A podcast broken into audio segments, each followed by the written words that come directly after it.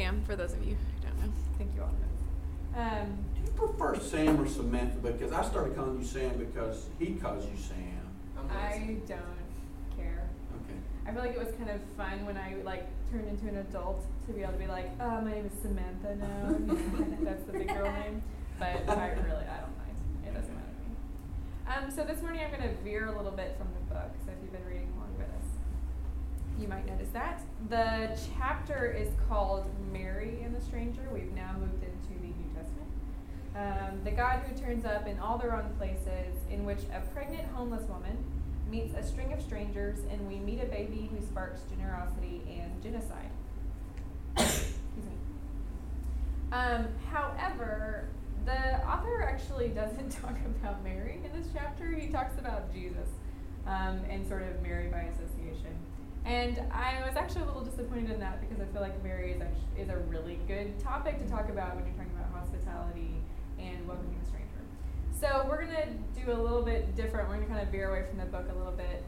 If you're reading the book, this chapter is really excellent, especially, I'm sure you've picked up at this point if you're reading, he has a strong emphasis on welcoming refugees and understanding the sort of Christian tradition of having been refugees over and over again. But I want us to focus a little bit on Mary this morning. So we're going to take a little deep dive into Middle Eastern hospitality this morning. I don't think that us in the West have a very capable understanding of how deeply hospitality runs through Middle Eastern culture, particularly what is current Jewish culture, but also much more in ancient Jewish culture. And the same thing goes for the culture of Islam, the religion of Islam. In fact, a couple of years ago, I was reading Malala, her autobiography, and she talks about how when the Taliban entered into the villages, the rules of hospitality, even though the people who were there deeply disagreed with what they were bringing into the villages and the actions and behaviors they were bringing into the villages, the rules of hospitality required that they keep their doors open to any stranger who wanders across the path. So that's the depth to which we're talking about here. It's one of the significant reasons that a lot of scholars have pointed to as the reason why the Taliban were so easily able to kind of spread their message, is because no one could ever close their doors on them. So that's the depth that we're talking about here when it comes to hospitality. So when we, unfortunately, we have a couple of thousand years of tradition that has taught us a few things about the story of the birth of Jesus that are not correct. So we're going to do a little bit of a rewiring this morning. I hope it won't destroy your nativity scenes too much when you pull them out here in a couple of months. But, so one of the couple of things that we really miss about the birth of Jesus is the fact that it's weird. We are so used to it that we have forgotten that it's a weird happening under weird circumstances with a lot of weird people and things going on. So I want us this morning to kind of dwell on the weirdness. You know, let's be hospitable to the weirdness. And I think it's important that we understand that the things about the Bible, and we've said this before in this class, the things about the Bible that strike us as strange. I think we were talking about the calling of Isaiah, when the Lord descends and there are the winged creatures and they have the eyes and the yada, yada, yada. That was strange to them too. That wasn't like a normal occurrence. Where they clearly understood all the symbolism and yes, oh, I get this. I understand exactly what the Lord is trying to tell me. It was really weird to them too. And so the events of the Nativity, the events of Jesus' birth were weird to Mary as much as they are weird to us. And that's what made it such a compelling story. So one of the first things that we kind of have to talk about is we have this idea that Mary and Joseph are traveling alone. They're traveling through all the sort of desert territory by themselves in the middle of the night sometimes. That's kind of how our stories tell it, which is not true. In fact, Mary would have been traveling with a pretty large contingent of Joseph's family from Jerusalem to Bethlehem. Joseph would have actually been considered royalty in It's a city of David. Joseph is from the line of David. So he was a very well-known and popular character. He could have dropped his name anywhere in Bethlehem and been given the absolute best room in the inn, right? So this idea that they're traveling by themselves, that they get there in the middle of the night, that Mary's literally about to explode with the birth of Jesus, that they can't find anywhere to stay, these are actually misreadings of the text. So yeah, if you guys want to turn to either the Luke, I'm not going to specifically mention the scripture, but it might be helpful to you guys as we talk about it to kind of read that through. So I want us to, again, let's use our creative imaginations because the Lord has given them to us. And we're not going to draw theology from this, but I think it is interesting to kind of imagine ourselves in Mary's shoes this morning. So if you're Mary, you're probably a young teenager. You've been betrothed to someone who is probably significantly older than you in Joseph. We know that Joseph is a pretty kind and understanding character based upon the information that we're given about him. But it's still kind of a daunting relationship, as any marriage is a daunting relationship. And now you are pregnant, not with Joseph's child, and you are traveling on a journey with Joseph's family. So you can all put yourselves in the shoes of any occurrence with your in-laws early in your marriage. And now imagine that you're pregnant with the child of someone who's not Joseph, and you're traveling with his family. We have no idea if Joseph's family believed Joseph's own word, because Joseph received the message of the dream from God, and he kind of comes into the story as a believing character, but we have no idea if Joseph's family accepted that or not. So you're married, you're traveling on a journey with in-laws who are probably harboring a significant amount of resentment towards you, you're carrying a significant amount of shame. I think we don't quite understand when the angel appeared to Mary and said, you're going to carry this baby is going to be the Messiah, he's going to be called Emmanuel. Glory, glory, glory. We kind of think, oh, okay, so the angel, the deal that Mary sort of signs up for is she's going to have a baby by the Holy Spirit, and that baby is going to be Jesus. He's, you know, going to save his people. What we don't quite capture, and I think we're missing out on a lot of Mary when we don't pick this up, is that Mary at the time would have known that she was signing on for a lifetime of public sexual shame. That she would be considered by some that didn't believe her story as a loose and lying woman for the rest of her life. And that this child that she carried would carry that shame with him as well as the result of her actions. So imagine yourself as a teenager.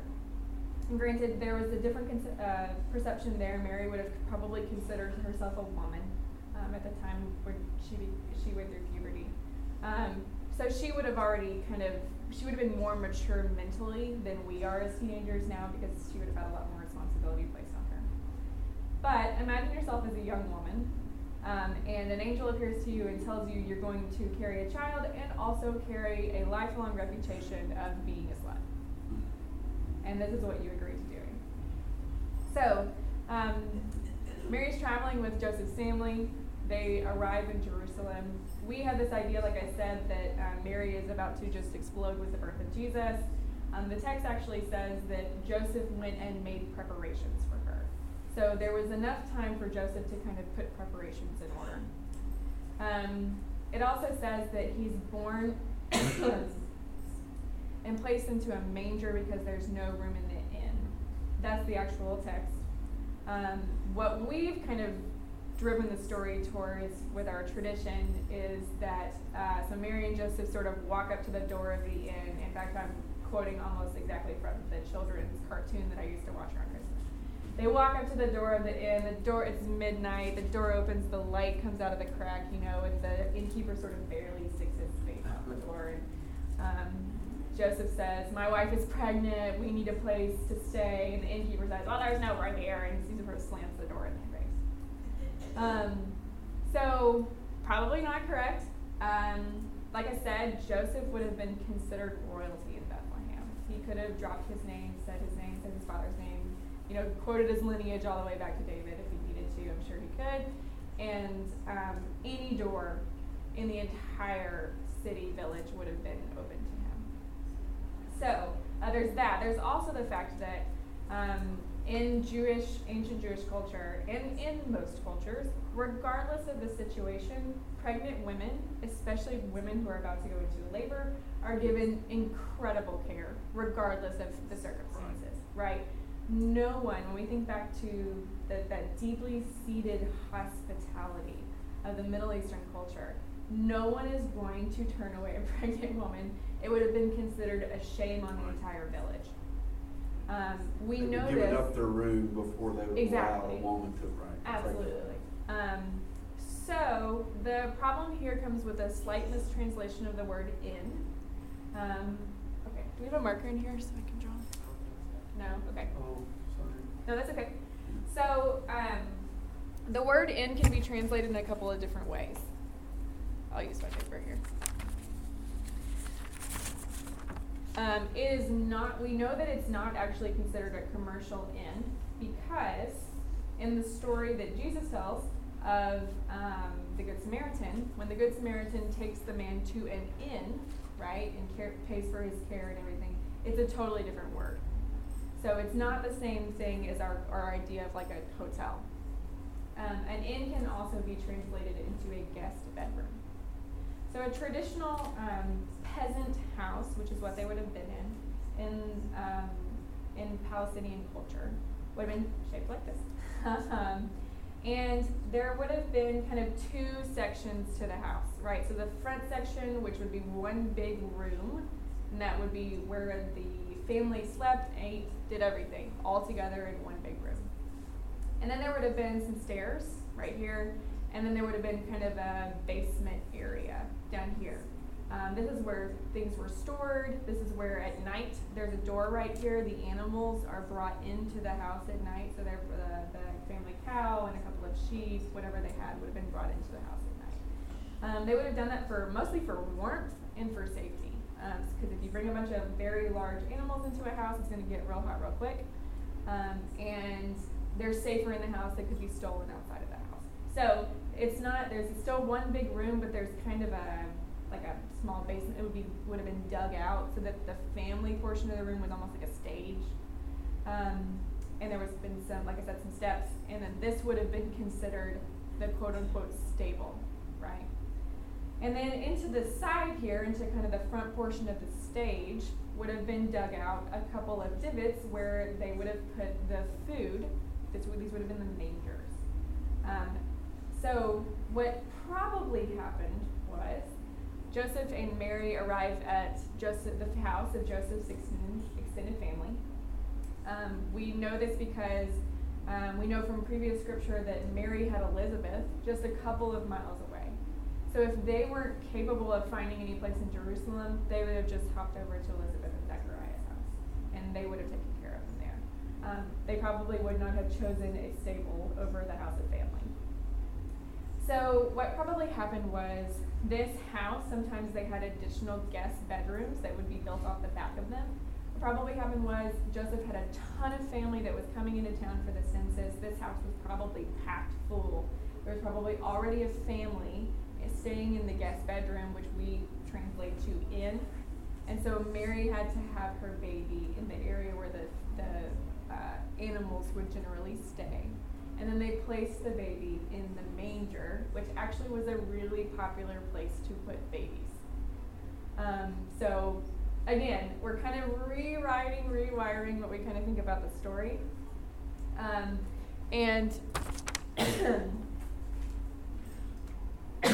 what you're saying is not different from the biblical accounts. No. It's just that how we've interpreted it. We've sort of interpreted the scripture. Yeah. And again, I encourage you guys to go back and look at the actual scripture.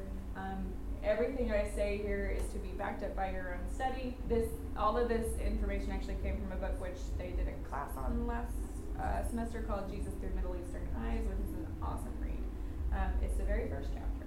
So, so let's put ourselves kind of back in the story here with Mary. So we arrive, we're traveling with Joseph's family, carrying the baby that's not Joseph's.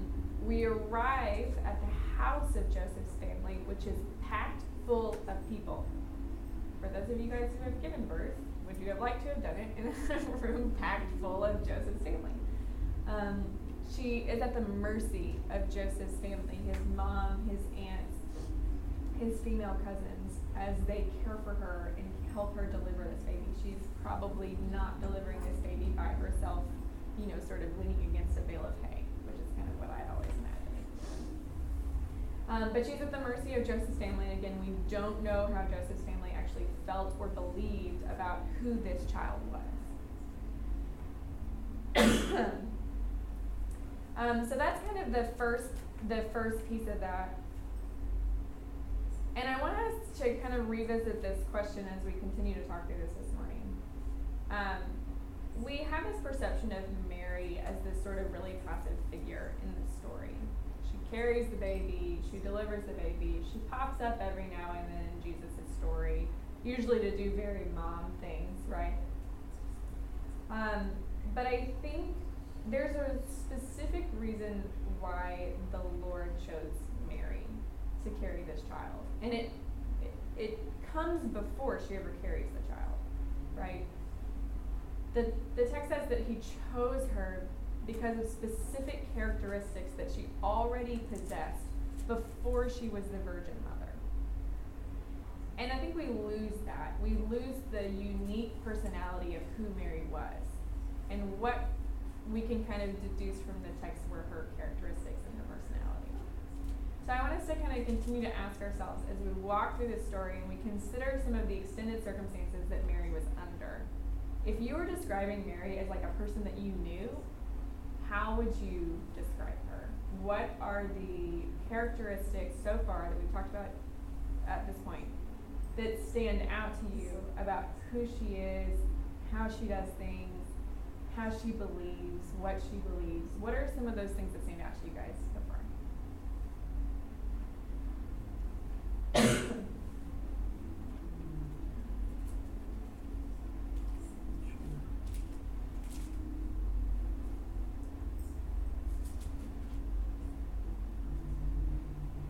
say selfless. Mm-hmm. You kind of have to be, right, to like sign on to the deal of being forever publicly shamed. Of course, it's funny as you read that account, it was never you have the option of being, yeah. you will, the Holy Spirit will come upon you and the power of the Most High will over it. I'm just saying it wasn't. I know it's part of the story, but I'm just saying it's hard to imagine. Say it's one of those offers that you don't say no right. to, kind of a thing. But yeah. Yeah. Which I think tells us that she may have understood, which is incredible to me that a young woman could really understand this, because as young women we tend to put the immediate before the the long term. As young people we do that, period. It's incredible to me that she already had such a deep understanding of the long term story yes. that the immediate being her own lifetime, the immediate wasn't as important to her as what would come after. I mean, that's an incredible amount of wisdom for any person to hold, much less someone who's very young. Yeah, I was going to say mature. Yeah, incredibly mature. I like to imagine that Mary was an 8 on the Enneagram. I think that she has a... yeah. One of my best friends is an 8. But I think that she has... that impassioned and emboldened heart for the oppressed and for justice. And I think we see this repeated over and over again throughout her story.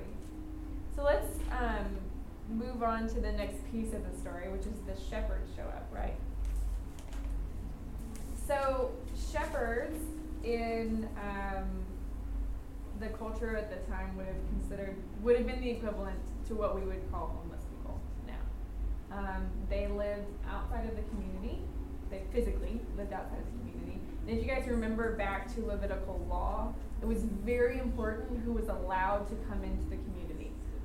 So in particular, women who were on their periods or who had just given birth were actually sort of they had to kind of leave the sphere of community while they were unclean. people who had leprosy were required to leave the sphere of community because they were unclean for, until they were cured. People who had conducted certain behaviors or sins had to leave the sphere of community. So that's a very significant thing for the ancient Jewish culture. It's the idea of community. It's a sphere of safety.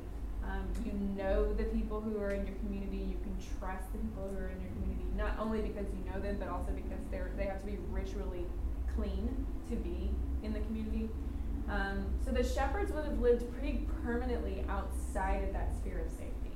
So even though they would have been Jews, they would not have been considered people you welcomed into your house. They were unclean. They dealt with animals all day long. They didn't have a home base, right? They didn't have a place where you could say, this is mine, this is where I come from. Where you came from was very important in this culture at the time. People did not grow up wanting to be shepherds. It's kind of what you were forced into is the lowest of the low. So this would have been very much the equivalent of what we consider homeless people now. And so I want to, again, let's enter back into the story with Mary here. You've delivered the baby. You're surrounded by Joseph's family. If you guys have ever been in a family or around a family where there were controversial circumstances around the conception of a baby, those tend to sort of kind of evaporate a little bit when the baby arrives. Excuse me. Everyone's kind of focused on the child. You can't be like, oh, I don't want to hold that baby, So this is kind of, we don't know if it's the same night. We don't know if Mary delivered during the day. We've got no idea how much time has passed. But Mary is probably resting. She's probably not the person that opens the door to the shepherds, right? Like, she doesn't get up and welcome them in. Whoever did open the door to the shepherd probably wanted to immediately close the door to the shepherd, right? Kind of like when salesmen come to your door. Exactly. Oh. And we're closing. We have no idea how the shepherds got into the house. Again, this is kind of where we can use our creative imaginations. I'm not sure if you guys were here, not last Christmas, Christmas before, Josh talked about the specific sects of Judaism that Mary and Joseph were from. So Mary would have grown up in a sect, and I do not remember the name of what he called it, that was very poor and very focused on social justice. They were very much influenced by the idea of a Messiah who would return, which is why I think the angel's story to Mary, his declaration is so compelling to her, because he uses that, right? He says, your child will rescue this nation. He will bring freedom to the oppressed. He will do all of these kinds of things. And I think that's one of the most compelling reasons why Mary signs on to this, because she's already grown up in a group of people, in a family that deeply believes in these things and deeply considers it their own responsibility to bring these things out into the world. So why would she and Joseph already be, if that's the case, why would they already have been kind of betrothed to each other? I'm just curious. Yeah. I'm just saying that's... Yeah, so Joseph did kind of come from a different sect, right? He came from a sect that was strongly influenced by justice. They were very concerned with legal justice. He would have been very educated in the justice of the Lord. So these two things kind of align. And that it's not, I don't think, from my understanding of it, I don't think that the line between the different sects of Judaism was uncrossable. So Mary and Joseph may have found this in common, this idea of justice for the oppressed in common. And so is that kind of why would they have been betrothed? Right, I was just saying that it would just, it would seem that they would be an unlikely pairing, I guess that's what I'm saying based on what you were saying. They may very well have been an unlikely pairing. They may have aligned ideologically, but not necessarily in other ways. Yes. Yeah, Mary probably would have come from a lower social class than Joseph would have. Yeah, so we don't know. We don't have a lot of information around their marriage or their betrothal or why their parents chose, or if their parents even chose that for them. I mean, they were to be married before, right? So. Yeah. So if we know this about Mary, I kind of like to use my creative imagination. and imagine that the shepherds come to the door. And the fact that the shepherds left their flocks is something that we, I think, maybe pass over a little bit. Shepherds leaving their flocks would have lost their jobs. You literally walked away from your job. So the fact that they take for granted the word of the angel and decide to leave their flocks and come to the door, and they probably know that they're going to come to the door and be turned away. They are not welcome in Jewish society. They walked up to anyone's door, the door probably would have been shut in their face. So the risk that they take based upon very little information, and with all reality going to have been about to be turned away from the sort of object of the reason why they left their flocks in the first place, is an incredible risk for them to have taken. They show up at the door. Mary's resting. The house is packed with people, right? An aunt opens the door. She sees the shepherds. She's about to close the door in their face. I imagine at this point that the shepherds start protesting, right? No, listen to what happened. Like, we're here for a reason. And Mary catches sort of a whiff of this conversation. And because of what we know about Mary, that she was already tuned into the plight of the outsider, the plight of the stranger, the plight of the poor. I imagine that she hears this, and she tells them to let the shepherds inside. The shepherds come inside, and they see the baby. And we know the rest of the story because it appears in Scripture. So I want us again to kind of return to this question of, again, now that the shepherds are into the scene, who is Mary? How would you describe her to a friend? What is her unique personality? Why on earth was she a peasant woman chosen by God?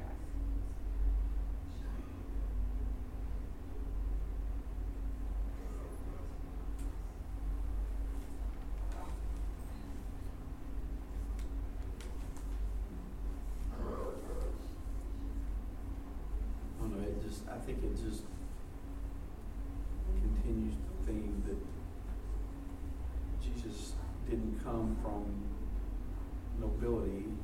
Maybe in his bloodline he did, but I'm just saying, you know what I'm saying? Like it just makes the story more compelling for her, for, you know, again, for Jesus to be born of this humbling yourself. Mm-hmm. You know, she would have automatically somewhat been humble just because of her state. I think it goes into the fact that we don't see the first, well, only small glimpses into the first 30 years of his life, but yet if this is indicative of what he was taught day in and day out and what he experienced day in and day out of what a calling of a person should be, this set the tone for the ministry that we end up seeing. I think we sometimes underestimate the impact a mother has. Mm-hmm. We know it in it, but then we forget to look at Mary and say, this is the woman that held the hand of, you know, the Lord we follow and believe in. And we can see how early that started of potentially the humbleness and how early God started that ministry, that it just didn't happen to be a person that wanted to go save the world, but he picked someone who knew that could help foster what he wanted to be. Yeah, I think this tells us that Mary, in her own right, was a woman of God. Before Jesus was ever in the picture, she had the characteristics that God was looking for in the woman he wanted to raise as child. Certainly, a lot of his compassion and empathy came from her. Yeah. You know, had to. I mean, it's just only logical. Yeah. So I want to move on to one of the darker parts of the story. The next piece of the story is, of course, that the Magi show up, the wise men. And that in and of itself has a lot of really interesting significance when you start thinking about it. The fact that Jews did not like outsiders, they did not like pagans. Like, the two things the Jews didn't like the most, outsiders, pagans, right? These three guys, we assume there's three because there's three gifts. There could have been 14 of them. Show up looking all strange from a totally different world, a totally different culture, probably speaking a totally different language. And Mary's like, yeah, come on in. That in and of itself is an incredible sign of hospitality from a person who was probably raised to not like pagans. But I want to skip kind of to the next piece of the story, the sort of dark side of the Christ story, which is the massacre of the infants. So what happens is the wise men come and they appear before Herod. Herod was a Jew, by the way. He was put into power by the Romans. This is probably not the Herod that Jesus appears before. This is his father. We already know that this guy is malicious because he's already killed his own wife and daughter for crimes that we're not really sure about. He just decided one day that was what he wanted to do. So we already know this guy is malicious. So again, I want to enter back into the story of Mary. Jesus is probably somewhere around 2 at this time, we know, because that's the cutoff that Herod says, kill everyone under 2, every male under 2. He's probably somewhere around 2 since this time. So I want you to imagine for a second that you have a 2-year-old boy, and it's also entirely possible that they had more children. We know that Jesus had brothers. It's entirely possible that that there were more than just one child under 2 in his family. So Mary and Joseph very likely faced the risk of losing more than one child. I want you to imagine that you are the mother of a 2-year-old, at least one, and you know that a powerful figure is hunting for your child and killing every 2-year-old boy he comes across. I think that is an incredible weight to carry as the mother of the child that's being hunted. And you have to imagine that Mary received the rage of other mothers who lost their children.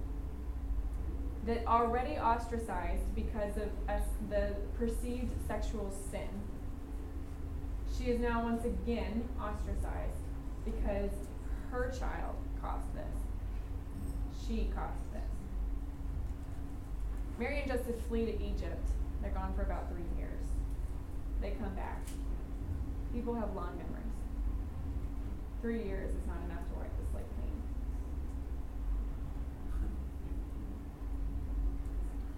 I want to once again ask the question.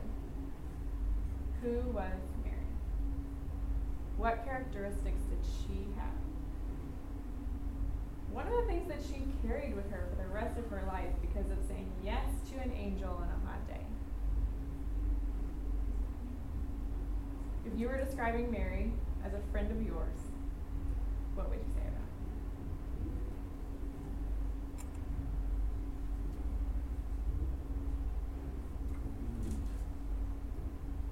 it? Obedient. I was going to say faithful.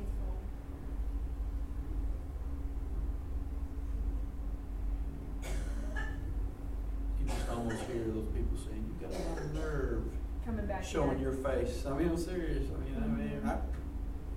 And you can understand why they would say that, like you said. I mean, it's... Yeah.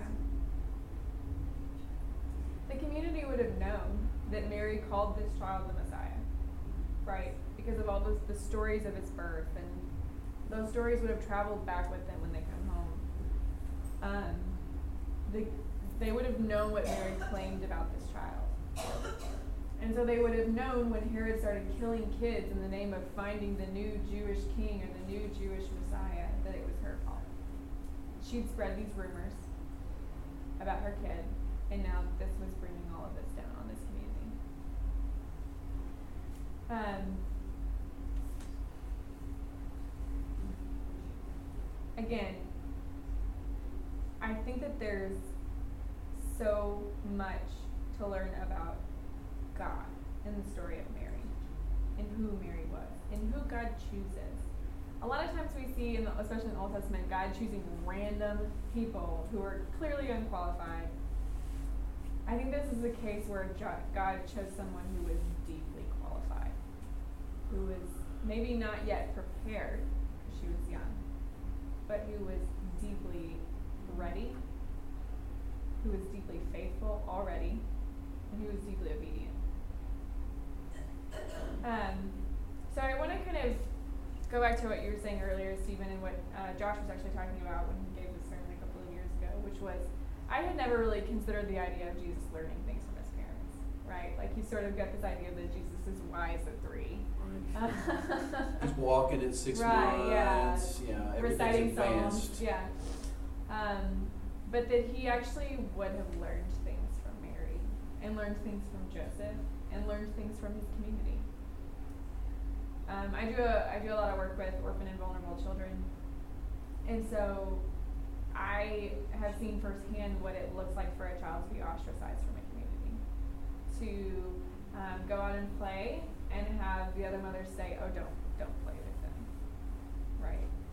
And you have to wonder how much of this Jesus got as he was growing up, mm-hmm. and how much Mary carried that, as any mother will carry, you know, the hurt of her children.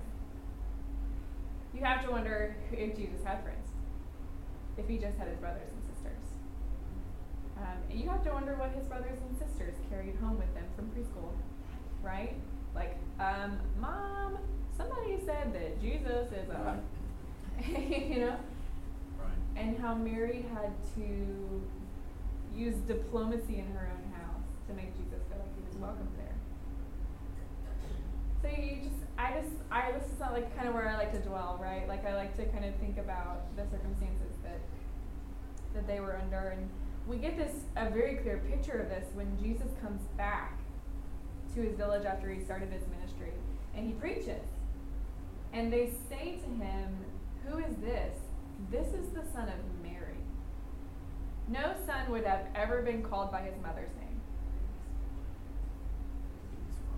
It would have been the son of Joseph. Can you not imagine that the son of Mary, that phrase, was almost like a slang term for Jesus, right? That it was something that was repeatedly thrown in his face. He was the only kid in the village not called by the name of his father. We're basically calling him a bastard. Exactly. Basically. Exactly. Son of Mary. And when Jesus hears this, you know, we think of triggers. You've got childhood trauma. You've got triggers, right? Jesus hears this after he started his ministry. After he's done all these incredible works, after he's declared all these wonderful things, he's literally declaring freedom for the oppressed when they say, "Who is this?" Can you not imagine that triggering in his mind? Son of Mary. Again, but he was probably very proud to be called the son of Mary. You know, yes. I mean, I'm serious because he I'm sure even then he had it. Certainly, he had at that age he had insight into what she had endured and what she had sacrificed to be his mother. Mm-hmm. As we kind of close out today, I want to talk about how we've sort of painted over this whole concept. So our tradition kind of gives us the understanding that Jesus' birth identified him as the Messiah. And we almost use it as evidence, right? Oh, well, look at all these things that happened at his birth. Clearly, this was the Messiah. And if anybody didn't see it, they were just blind, right? We've got 2,000 years telling us that, of tradition. In Jesus' lifetime, his birth would have been evidence for his mother's sin. Nothing else. A few select people who had either received the direct word from God in the form of a dream or angel, or believed the story of Mary and Joseph, would have understood. But or understood the scriptures of his coming, right. and really believed that this was a fulfillment. Yeah. But those were few and far between. Right, they were the minority for sure. Yeah, I mean, we see that even in Jesus' ministry when he's speaking and talking for himself. When someone else is trying to, you know, he's still a baby and someone else is trying to describe this, there's no telling who actually believed. So we see Jesus' birth as this glorious, wonderful, look at all these amazing things that happened kind of thing. And it is in the long-term story, right? But in the short-term story, Jesus' birth would have marked him for his entire life as a bastard, as an outsider, as a stranger. And would have marked Mary for her entire life as a loose woman, a lying woman, a woman who brought shame down on her family, And so I want to ask a couple of really hard questions. And I'm not trying to lead you guys anywhere, but I do think these are important questions for us to be bouncing around in our brain in our modern day lives. The first is this.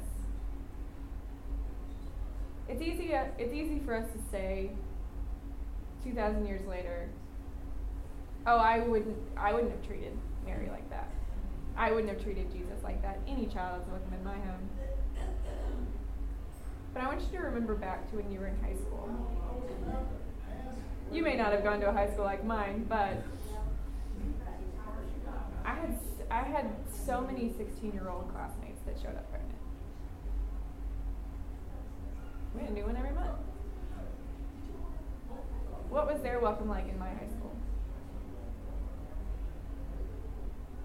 What would an unmarried pregnant woman's welcome be in our church? In our Sunday school class?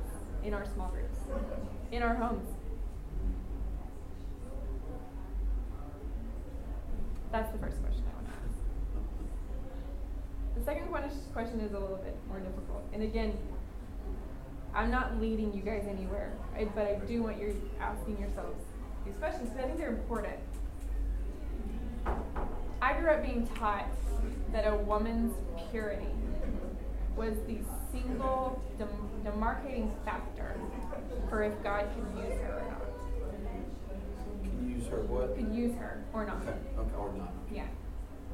That a woman's purity almost defined who she was until the point where she got married.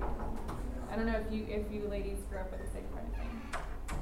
That was a very, very important part of my education as a young Christian woman. But I want to ask a question.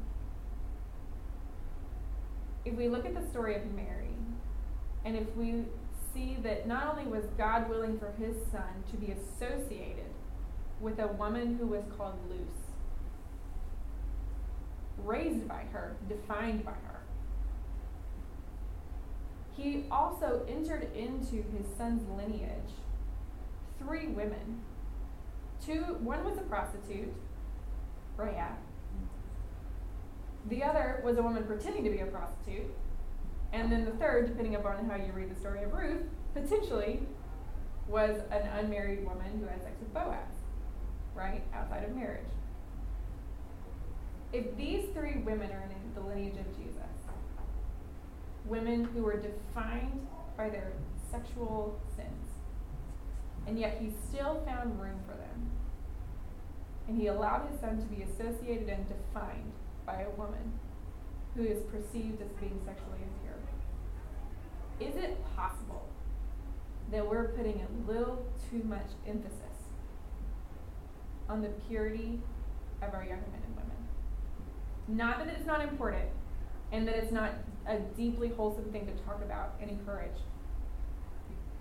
but are we perhaps focusing a little too much on it? Not something I want to go to the answer. Just something I want you to think about. My husband's squirming. He's like, I didn't know she was going to ask this question. It'll be a good conversation on the ride home. You don't think these are conversations that don't happen frequently. Well. So, that's all I have for you guys this morning. Yeah. I applaud your No, I'm serious. I really like the way, Samantha, you not force us, but you compel us to think of these things in real people, event, circumstances, because we don't. We haven't traditionally done that in the church, in any church, I don't think. We don't really think about the day-to-day practical part of all of these things. And so I applaud you for that. I really do. I don't know about the anything. One thing I was going to say though is that you were talking about girls showing up pregnant. The irony of that situation is probably then there was too much of the scarlet letter kind of a way. Maybe not. You're so young. Maybe not. But it's almost become too far the other way too now. There is, you know, but I mean, maybe this was your suggestion, but there is no shame. Like maybe there was too much shame at one time, but maybe now there's no shame, and that's, I don't know if that's really the way either. Maybe somewhere in between is really the, I believe that one of the most holy things on earth is balance, and that the pendulum can't swing the other way. We have to find the middle ground. Right. I definitely agree with that. I mean, Good. Thank you guys for sitting and listening to me this morning. Does anybody have any prayer requests before you break up? Seth, you have one? Yeah, we're having a baby tomorrow morning. Okay, yeah, that counts. Be a family before this time tomorrow. So. That's why Christine's at home. So you're inducing, I guess, then? C-section. Okay. Yeah, she had C-section first go around. Okay. So. Yeah. Yes, ma'am. Lincoln, would you mind? St. Thomas. I didn't think they did baby. Oh, but I'm thinking St. Thomas. Yeah, I'm thinking old. I'm thinking. Because St. Thomas and Seth was when it was out in West Indian. Yeah. Anything else? Okay. My dad heads down to Texas on the 22nd. 22nd? Yeah. That is a Wednesday. I don't know. I guess I'm on the 21st. Okay, let's pray then. Holy Father, again, just thank you for the day and thank you for just this opportunity once a week to gather together and to encourage each other. Take some time collectively to study. And thank you for Samantha's desire to challenge us and desire to make us see things in ways that maybe we haven't before. And I thank you for her gifts that you've given her. Thank you for Stephen as well. We're just so thankful they come into our fellowship. Father, specifically now, we thank you, Seth, for Christine and just the beautiful prospect of being parents again, and Father, we just want to pray that this day will be a peaceful one, and there will be no anxiety about the C-section tomorrow, and that this time tomorrow we'll have another beautiful baby in our fellowship. And so, Father, we give you thanks for that. We thank you that Samantha's father, Mike, will be entering into the program in Houston, Indiana Anderson.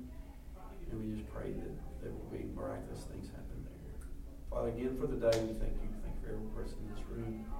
Thank you for the love you have for us. And we pray this in Jesus' name. Amen. You guys have wonderful